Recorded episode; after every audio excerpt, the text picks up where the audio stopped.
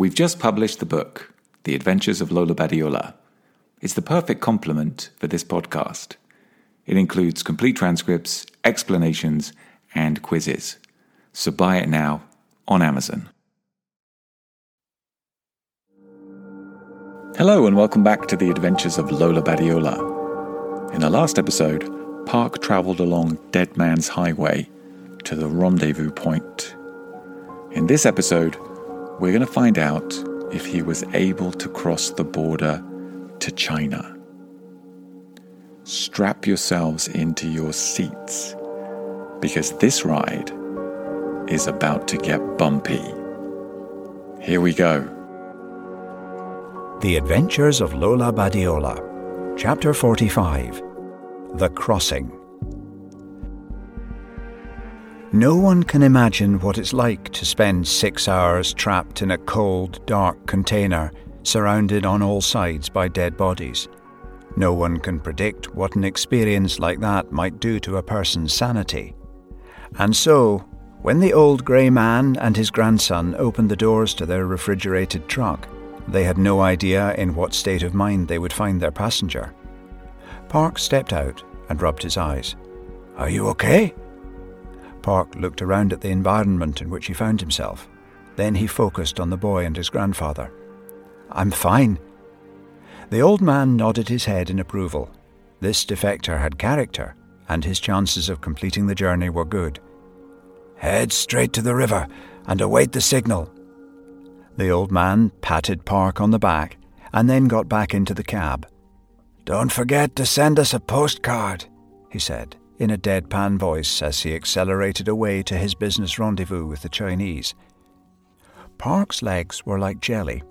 He tripped over a couple of times as he headed to the banks of the river. Then he sat down and waited for the signal to cross, whatever that might be.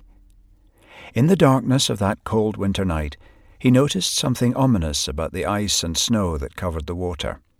It was moving. It had been a mild winter by North Korean standards, and therefore the river wasn't frozen solid. This was going to be a more difficult and dangerous crossing than he had imagined. As the minutes and then hours passed, Park started to feel sleepy. He kept his eyes firmly fixed on the other side of the river bank, but every time he blinked, his eyelids felt heavier. There was no sign of the secret police, no puffs of cigarette smoke, no noises in the distance so he started to relax. He watched a bat swoop up and down the river in front of him, chasing insects for its dinner. It was a hypnotic sight. Slowly but surely, his mind wandered from the conscious to subconscious.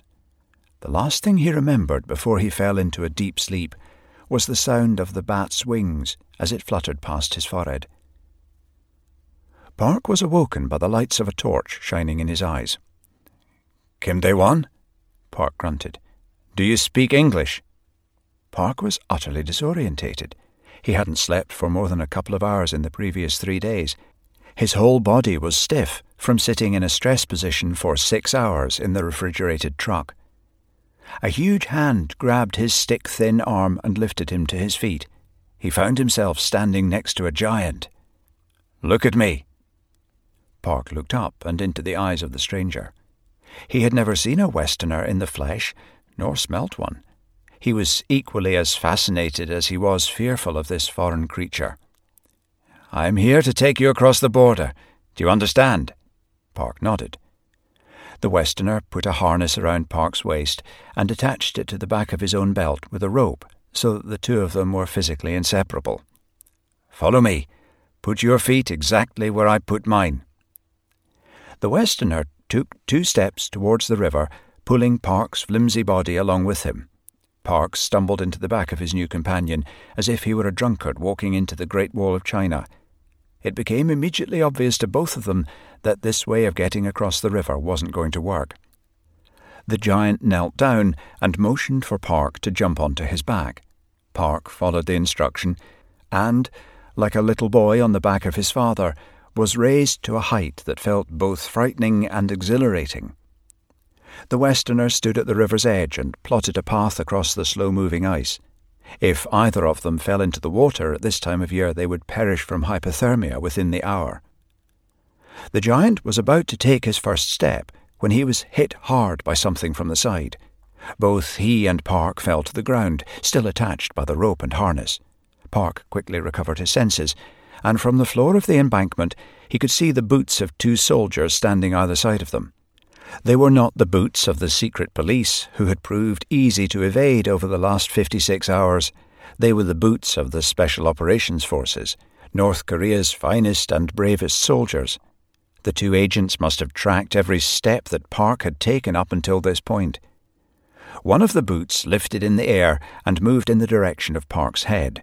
The little programmer moved out of the way just in time to avoid his skull being cracked open. He felt himself being pulled to his feet by the harness as his giant companion stood up to face the enemy. The two soldiers attacked the Westerner from both sides. They didn't use guns or knives.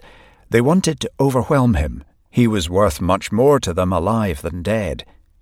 There was no doubt in Park's mind that the giant would have been able to withstand the onslaught if he had been free from the harness, but as it was, Park acted as a dead weight, preventing the Westerner from properly defending himself. For two minutes, Park was thrown around like a rag doll as the three men fought each other, until eventually the two tough Koreans had their man pinned to the ground. One of them was lying face down on top of his chest, the other had his arm around the giant's throat in a stranglehold. Slowly they were squeezing the oxygen out of his system until he was on the brink of fainting. Park watched in horror. He assumed that as soon as they had the Westerner under control, they would eliminate him from the question. It was the agent that they wanted, not him. A survival instinct was triggered in the primordial part of Park's brain. He reached inside the pocket of his Russian army jacket. He felt the cold, sharp steel of the kimchi knife that he had grabbed before heading out on his date with the girl with the almond eyes. He drew the knife from his pocket and raised it above the neck of the soldier who was holding down the agent's chest, taking careful aim at the thick, tanned throat of his enemy. The agent, his eyes bulging from the lack of oxygen, could see what was about to happen. He nodded his head vigorously, urging Park to follow through. The soldier who was strangling the agent shouted a warning to his prostrate companion, with a sudden downwards thrust, Park drove the sharp, jagged point of the kimchi knife directly into the jugular vein of the soldier. The reaction was immediate an initial spurt of blood that covered everything in a one metre radius, followed by the pulsating flow of liquid over the bodies of the combatants. The injured man let go of the giant and writhed around in agony before he quickly passed to another world. Park then used the knife to cut through the rope and free the giant to fight the other soldier unimpeded. It wasn't long before their roles were reversed, and the Korean officer now found himself in a headlock. The giant used his immense strength to subdue his adversary until he fainted from the lack of oxygen. Then the Westerner pulled out a gun, attached a silencer, and shot three bullets into the head of the unconscious soldier. He checked both men for weapons and documentation. He took a photo of their faces, their equipment, and the environment in which they lay. Then he filled the soldiers' pockets with stones and, one by one, dragged them to the river, pushing their bodies under the slow moving ice. Finally, he turned to Park and said, Good work. Let's go. OMG which, as you know, is a polite way of saying, Oh my God. Now, because there's so much action in this particular chapter, I'm going to take you through the key learning points in chronological order. And I'm also going to review the key moments of the drama. We're going to do some pronunciation work. We're also going to discuss some advanced vocabulary. And there are also a number of metaphors which you might find useful. So let's start at the beginning of the chapter with this sentence here. When the old grey man and his grandson opened the doors to their refrigerated truck, they had no idea in what state of mind they would find their passenger. Somebody's state of mind is their mental or emotional condition at a specific given point in time. It is a temporary psychological disposition. And it's quite a formal expression. So you might hear it in a courtroom. For example, what was the state of mind of the accused at the time of the crime? You might also hear it in politics. For example, is this extremism a new philosophy, or is it just a state of mind? What is your state of mind at the moment as you listen to this podcast? In the case of our story, Park's state of mind is surprisingly stable considering what he has just been through. So let's find out what happens next in the story. Have a listen to this.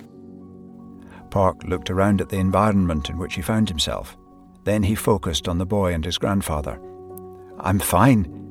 I'd like to discuss the pronunciation of the word focus. It's an important business word that is commonly mispronounced by non native English speakers. The challenge here is to pronounce the vowel sounds correctly. The first vowel sound is a long O sound. You get that in words like no and so. So we would say focus, not focus. The second vowel sound is almost non existent. It is a vowel sound called the schwa by linguists and language teachers. And the schwa sounds like this. Uh, uh. That's it. Just that tiny little noise. And it's one of the most common vowel sounds in English. So we say focus, focus. Did you hear the vowel sound at the end? The uh, uh, focus. Now it's important to get this word right because if you mispronounce it as focus, for example, you say to your international team, you really need to focus this quarter, it could be interpreted in the wrong way. Okay, let's go back to our story. So Park focuses on the little boy and his grandfather, and he tells them he's fine. How does the old man react to this? Let's listen again. Head straight to the river and await the signal. The old man patted Park on the back and then got back into the cab. Don't forget to send us a postcard, he said, in a deadpan voice as he accelerated away to his business rendezvous with the Chinese. There's some interesting vocabulary in this particular section, but let's start off with a common expression to pat someone on the back. Now, you can interpret this literally or metaphorically. It is praise for somebody who has done something impressive. You are congratulating them. For example, if someone has scored a goal in your football team, you might run up to them and literally pat them on the back.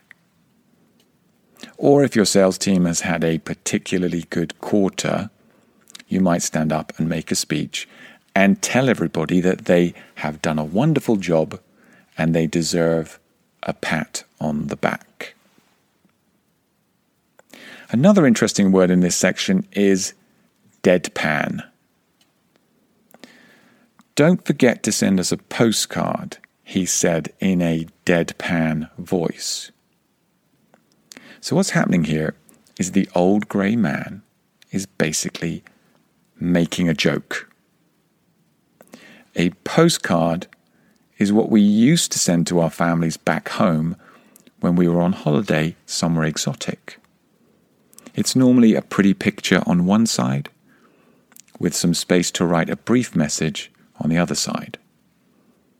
Now, in the era of smartphones, social media, and WhatsApp, the postcard industry has suffered significant declines.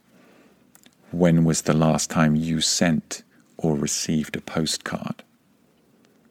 Well, my mum and dad still do it when they go on holiday, but they are the exception. So the old grey man says, Send me a postcard. and he says it in a deadpan voice. What does deadpan mean? Well, here is the dictionary definition it is the deliberate display of emotional neutrality. It is a form of comedic delivery to contrast with the absurdity of the subject matter. And this is the essence of the British sense of humour. To be ridiculous or absurd in a completely serious and sincere manner. The most extreme example of this would be Monty Python. I also attempt to use this kind of humour in my LinkedIn videos, and the old grey man uses this form of humour at this moment in our story. Right, now let's return to how Park feels as he makes his way down to the river. Here we go, listen to this again. Park's legs were like jelly. He tripped over a couple of times as he headed to the banks of the river. Here we use the metaphor his legs were like jelly. So, what is jelly? Or jello, as it's called in the United States? Well, it's a soft, sweet dessert, and it's usually brightly colored, and it's made from sugar, gelatine, and various fruit flavors. And the key thing here is that it shakes or wobbles on your plate when it's moved.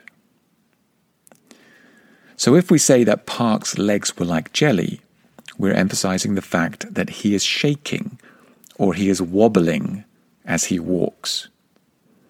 It's a common expression used to emphasize the fact that somebody is, is either very nervous or very tired. Your legs might feel like jelly before you get up and give an important speech in front of a large group of people. And you've heard of a jellyfish, right? Well, it's called that because the consistency of the animal appears to be very similar to the consistency of this dessert. So Park walks down to the river. His legs are like jelly. And eventually he falls asleep from exhaustion. What happens next? Park was awoken by the lights of a torch shining in his eyes. Kim Dae Won? Park grunted. Do you speak English? To grunt. Have you heard that word before? It's a short, low sound that an animal or a person might make. Let me give you an example. Ugh! That's a grunt. Ugh! Ugh! Mm. Those are all grunts. It's kind of similar to the noise a pig might make while it's waiting to be fed. And it's the noise the park makes when the special agent wakes him up. Now, why does Park grunt? Let's have a listen again. Park was utterly disorientated. He hadn't slept for more than a couple of hours in the previous three days. Park is utterly disorientated. Utterly. It's one of those intensifying adverbs that we discussed in a recent session. It emphasizes how disorientated Park is at that specific moment and synonyms would include completely or absolutely. So, what does he do next? Park looked up and into the eyes of the stranger. He had never seen a Westerner in the flesh, nor smelt one. He had never seen a Westerner in the flesh before. Well, you know what a Westerner is it's a native or inhabitant of the West, especially Western Europe or North America. Now, to see somebody in the flesh means that you are actually physically present with them, as opposed to simply seeing them on the television screen or reading about them in the newspaper. More specifically, flesh is the soft tissue of the body, especially the muscle or the fat. So the Westerner then attaches Park to his own body using a strap and a harness. And then he attempts to carry Park across the semi frozen river. Let's have a listen to that sentence again. The Westerner stood at the river's edge and plotted a path across the slow moving ice. If either of them fell into the water at this time of year, they would perish from hypothermia within the hour. To perish is to die, especially by accident or by being killed or being destroyed. For example, 100 people perished in the earthquake. Now, in business, we use this word to distinguish between perishable goods, such as fruits and vegetables, most kinds of food, which need to be transported quickly and sold before they rot, before they die. And non perishable goods, like furniture, cars, equipment, that have a much longer lifespan. Are you in the business of selling perishable goods or non perishable goods. Or maybe you're in the service industry, which is something completely different. Now, unfortunately for the Giant and for Park, they have been tracked by two members of the Special Operations Forces of North Korea. Do you remember a few chapters ago when Park was sitting on the bus, starting to feel paranoid? And then he saw two muscular men sitting in front of him, and he suspected that they were members of the SOF and that they were following him. Well, here they are. And how does the giant respond to their attack? There was no doubt in Park's mind that the giant would have been able to withstand the onslaught if he had been free from the harness. But as it was, Park acted as a dead weight, preventing the Westerner from properly defending himself. So the giant tries to fight back. He tries to withstand the onslaught. What is an onslaught? Well, you can probably guess. It's just another word for a violent and forceful attack. But the giant has difficulties defending himself because he's still attached to Park, via the harness and the rope. And as such, Park is acting as a deadweight. So, what's a deadweight? Well, the origin of the word deadweight comes from international shipping. It is a ship's load, its complete weight, including all the cargo, the fuel, the stores, the crew, and the passengers. It is everything that the ship's engines need to propel forwards. So when you describe someone as a deadweight, it means that they cannot move by themselves. They have to be carried by someone or something else.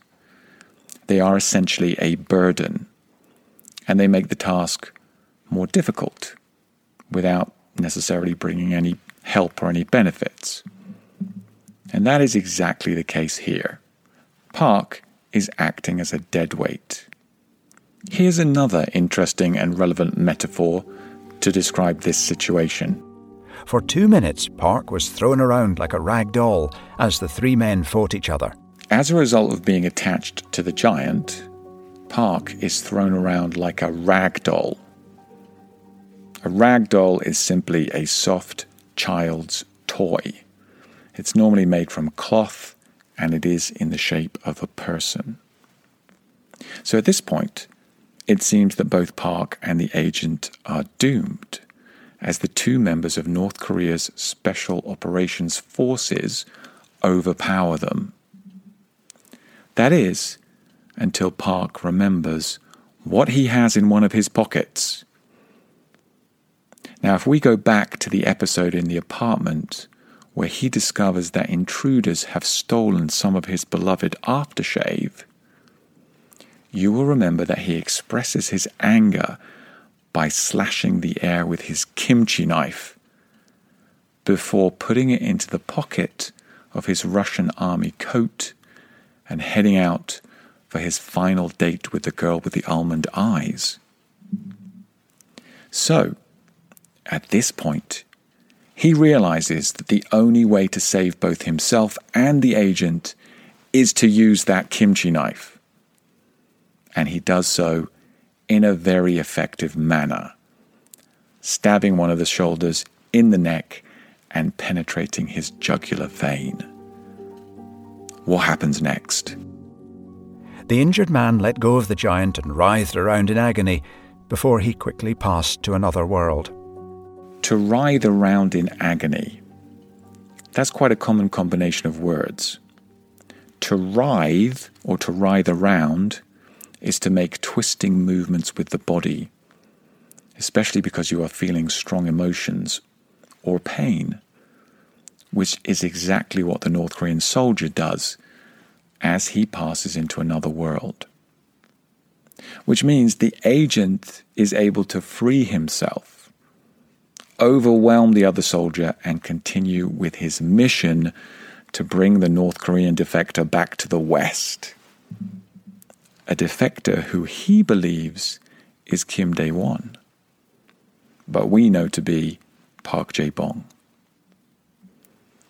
And on that note, we come to the end of this part of Park's adventure, although many dangers still lie ahead for him.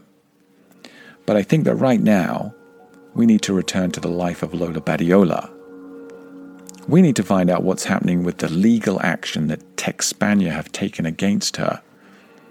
We need to find out what Pretty Boy is planning to do.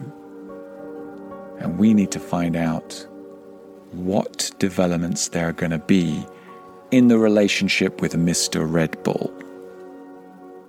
So, we hope that you can join us for the next chapter.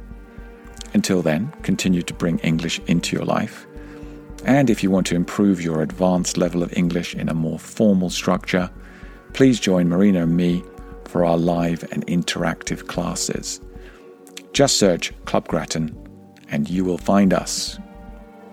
And always remember if you ever feel in mortal danger, carry a kimchi knife in the pocket of your Russian coat.